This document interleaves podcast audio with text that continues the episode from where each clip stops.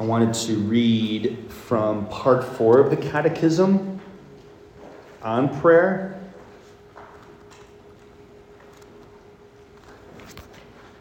Especially the part on contemplation. Some beautiful numbers.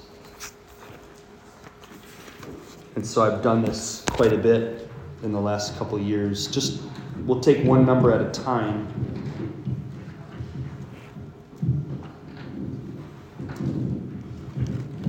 So this is number 2709, 2709 from the Catechism. What is contemplative prayer? St. Teresa answers Contemplative prayer, oración mental. So this is St. Teresa of Avila, who spoke Spanish. In my opinion, is nothing else than a close sharing between friends. It means taking time frequently to be alone with Him who we know loves us. It's from the book of her life, the collected works of St. Teresa of Avila. It goes on here, this number. Contemplative prayer seeks Him whom my soul loves from Song of Songs. It is Jesus, and in him the Father. We seek him because to desire him is always the beginning of love, and we seek him in that pure faith which causes us to be born of him and to live in him. In this inner prayer, we can still meditate, but our attention is fixed on the Lord himself so, not that we're, what's the difference? Meditation definitely involves a lot of our own reasoning, if you will. So, we're using a lot of our, our own efforts to, to, to reflect, to meditate, to ponder. And then contemplation, there's a natural contemplation. If you think about that for a second, imagine I just, sorry, I know you're going to think, boy, Father Jason, you lived quite a life. I was, I came in in January, and I was just, I was just in Mexico a couple, like 10 days ago. So we have these inter, well, I don't want to record this, but anyway, I was in Mexico. I'll tell you the story later. So, private beach, it was beautiful. So we had these beautiful sunsets. So you've all, you know, I'm sure seen these beautiful sunset or sunrise or even just, again, you know, someone you love, especially a, a newborn child, probably not a teenager, but, right, a baby, grandchild, especially, who was, Mary Frances was telling me, the best reason to be a mom is so you can be a grandma, right? so, anyway, so in nature, we contemplate things. Right? You can, you can contemplate that sunrise, sunset, the mountains, the lake, a beautiful child. Right? So, what happens when you're contemplating something like that? Well, your senses, especially your exterior senses, are being captivated. So, remember, we've talked about our interior senses, but in nature, when we contemplate something, you, you can contemplate a painting too, right? You can contemplate a painting. And, and so you're, you're, as you contemplate that, you're allowing your senses, your exterior senses, to be captivated by that object of your senses. Simple enough, right? So you're really not thinking about it much but it's more of a passive thing, right? Because you're allowing yourself, remember that first, the second verse of the first chapter? Let Him.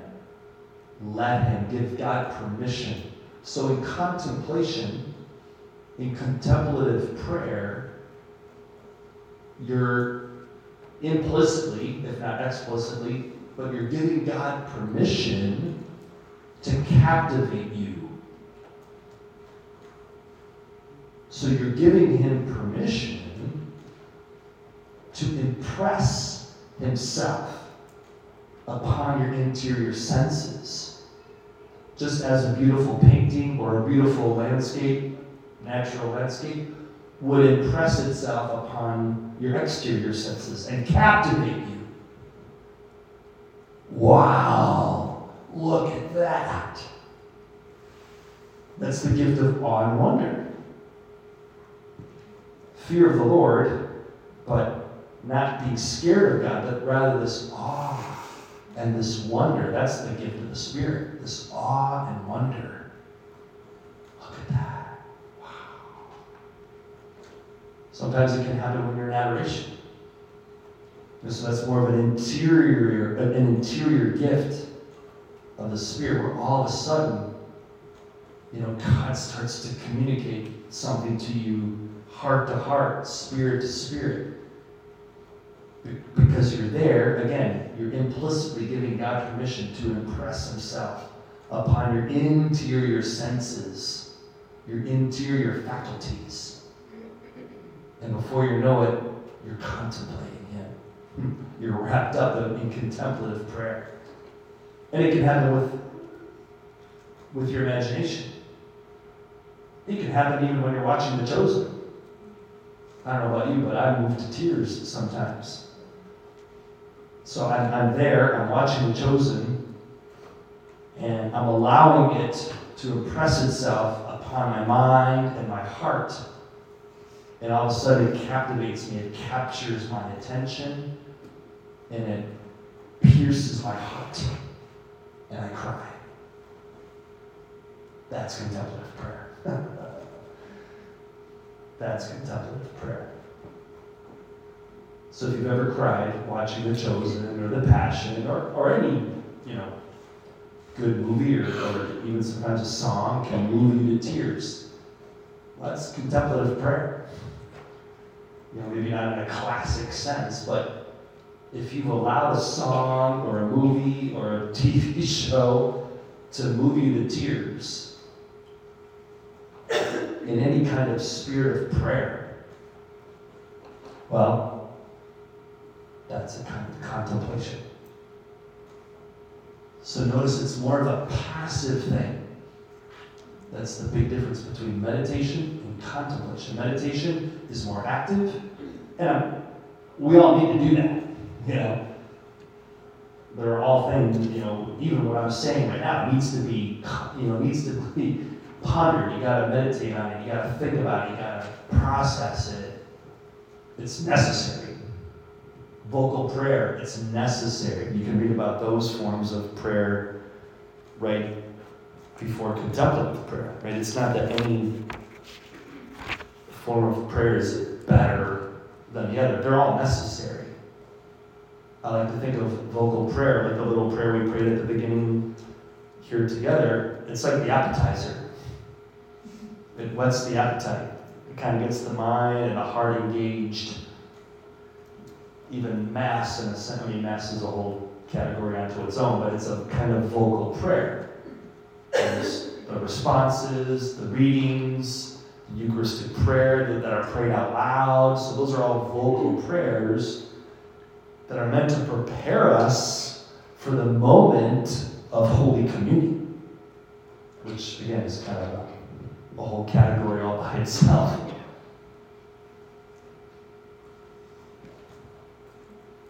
So just, you know, sometimes we hear these things and sometimes you might think, oh, I'm not very contemplative. Well, you're probably a lot more contemplative than you think.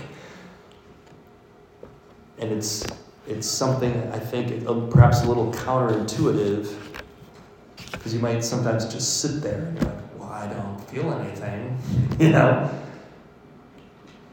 I don't see anything. I don't hear anything. But you can lead up to it with the meditation, with the imagination, and then next, you know, before you know it, the Spirit takes over and starts to impress itself. The Holy Spirit does his job, right? And he starts to impress himself upon you. and now you're being moved. You're being transformed. And that's the work of God. That's how we are transfigured, right? Last Sunday, we read the gospel of the transfiguration. Well, that's happening to all of us, little by little, this side of heaven. It's happening to all of us. And it's primarily a work of grace, it's a work of God. I know traditionally, if you've been in Regnum Christi a while, you know, sometimes you were, you know, encouraged to identify what's my root sin and what's going to be my primary virtue that I'm going to work on, and I'm going to conquer humility this year if it kills me. right? Probably killed you, right? So, not that those are bad things, but sometimes we can approach it in a rather voluntaristic kind of way, where we're focusing more on our efforts. That's what voluntaristic means. The word voluntary comes from the Latin word which means will. Voluntas tua sicut in caelo et in terra. Your will is voluntas in Latin. So the voluntaristic kind of prayer is where it's more of a self based effort. And so we have to make some effort. We have to show up. We have to ask. We have to seek. We have to knock. We have to dispose ourselves. We have to give God permission. So, yes, it requires a lot of personal effort for sure. But the transformation piece, the transfiguration part, doesn't depend on you. So I want to be more humble. I want to be more charitable. I want to be more, I want to be bolder, more courageous. That part, again, it, it absolutely requires some human participation, yes. But the image of God that we have, the image of ourselves that we have, that's a work of grace. and that transformation, that transfiguration happens little by little. It's a process. All right, let's dive into chapter 2.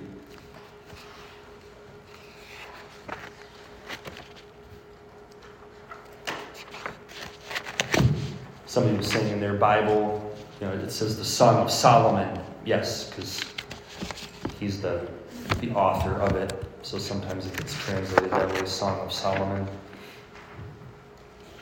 So, chapter 2, verse 1, we have the Shulamite, that's us, the bride, still speaking.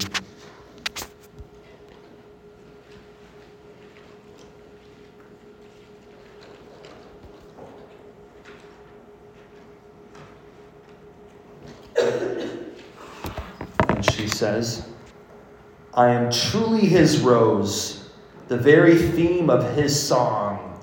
I'm overshadowed by his love, like a lily growing in a valley. So it's a kind of, of declaration. That's an act of faith. That's an act of faith that she's making. I am truly his rose. He just told me something in chapter one. Now I'm coming into agreement with it. She's coming into agreement with what she just heard. She's doing what number 142 of the Catechism says she should do make an act of faith in what was just revealed. So you all should do this as well. When you go, you can do it right now, of course, but but as you leave here today, too, as you leave this session, we call them declarations at Encounter. You know, make these declarations, these affirmations of faith, or activations. It's a kind of activation.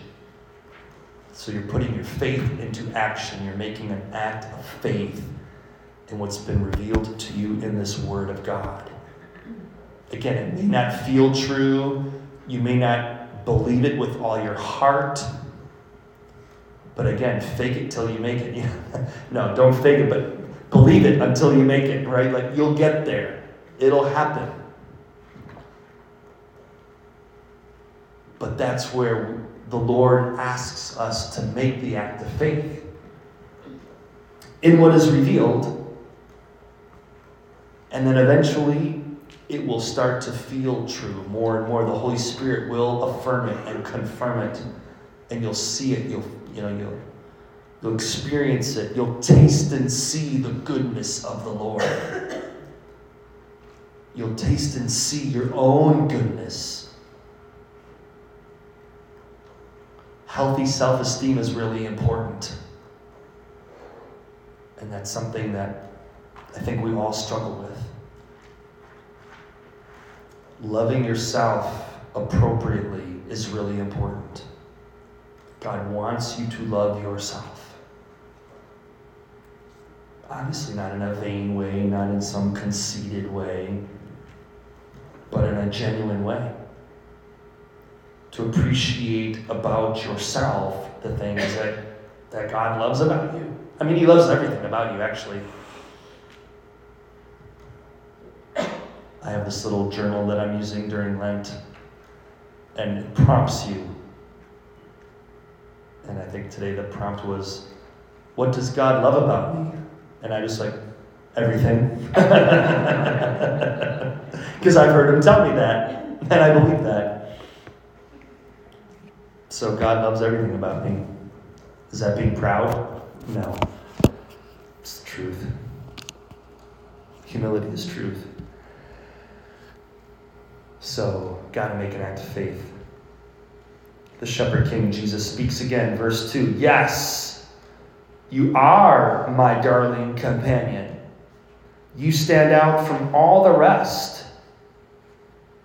For though the thorns surround you, you remain as pure as a lily, more than all others.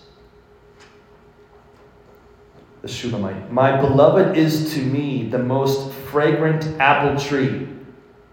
He stands above the sons of men.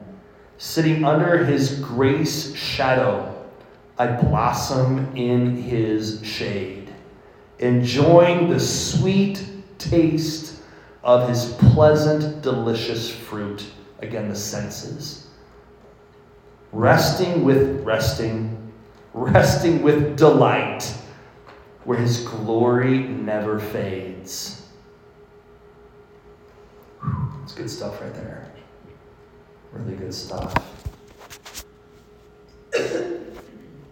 And there's a beautiful poem